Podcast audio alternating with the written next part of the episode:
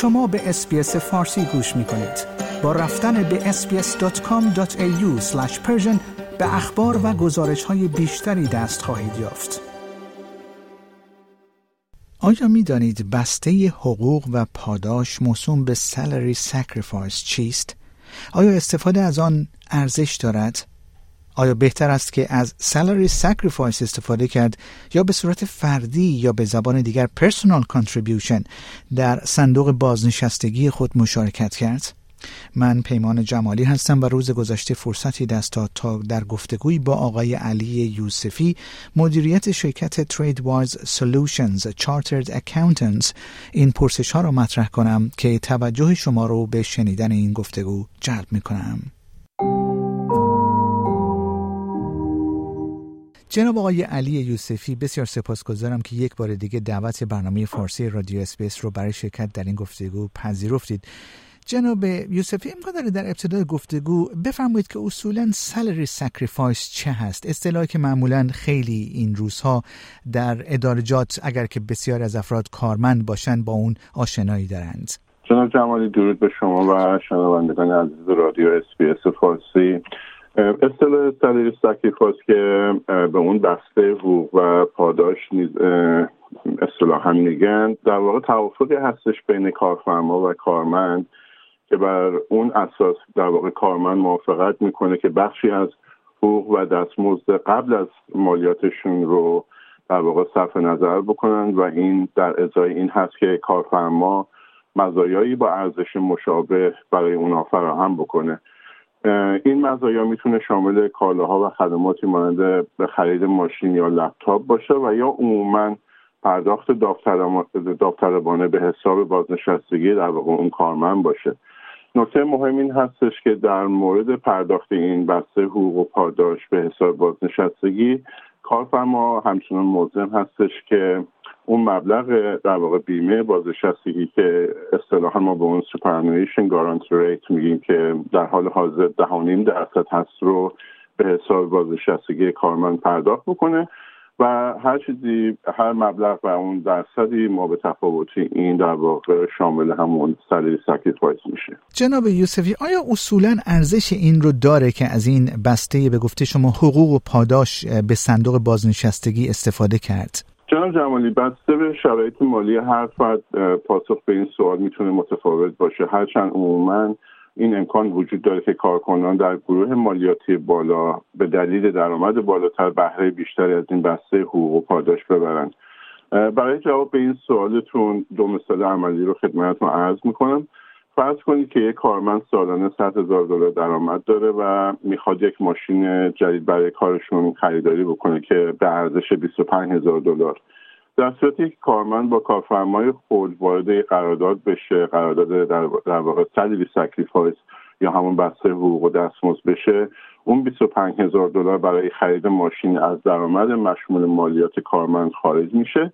بنابراین کارمند با درآمد 75 هزار دلار و یک خودرو بدون مالیات در گروه مالیاتی پایینتری قرار می‌گیره و قاعدتا مالیات کمتری پرداخت می‌کنه.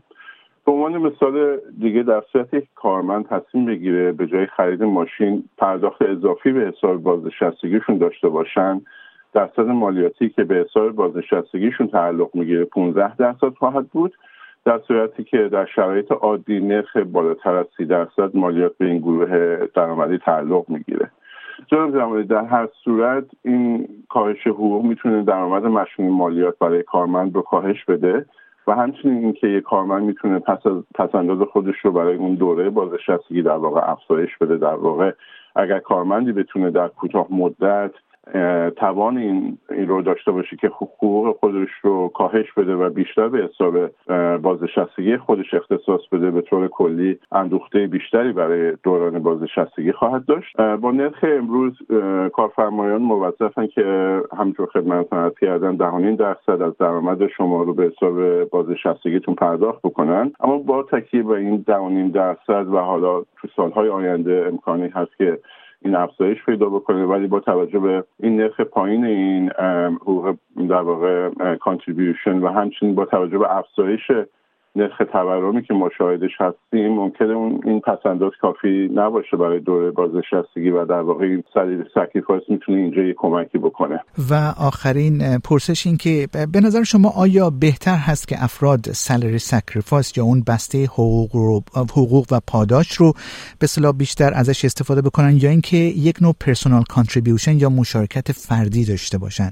جناب جمالی این دو اصطلاح در واقع مسائل خودشو داره و جزئیات خودشو داره. همونطور که خدمتتون عرض کردم salary sacrifice فقط یک پرداخت داوطلبانه به حساب بازنشستگی نیستش بلکه یک کارمند می‌تونه مزایای دیگری رو شامل کالاها و خدماتی مثل ماشین یا خرید لپتاپ از این در واقع sacrifice به دست بیاره. اما در صورتی که بخوایم فقط یه مقایسه برای پرداخت داوطلبانه به حساب بازنشستگی داشته باشیم اولین نکته این هستش که در هنگام مشارکت شخصی همون personal contribution به عنوان مثال پرداخت داوطلبانه از حساب بانکی کارمند به حساب بازنشستگیشون این امکان وجود داره که این مبلغ پرداخت داوطلبانه در واقع مالیاتشون رو پایین بیاره یا اصطلاحا tax deductible هستش یعنی از در واقع اون مالیات کسر میشه البته باید این مورد با صندوق بازنشستگیشون حتما تماس بگیرن قبل از اینکه بخوان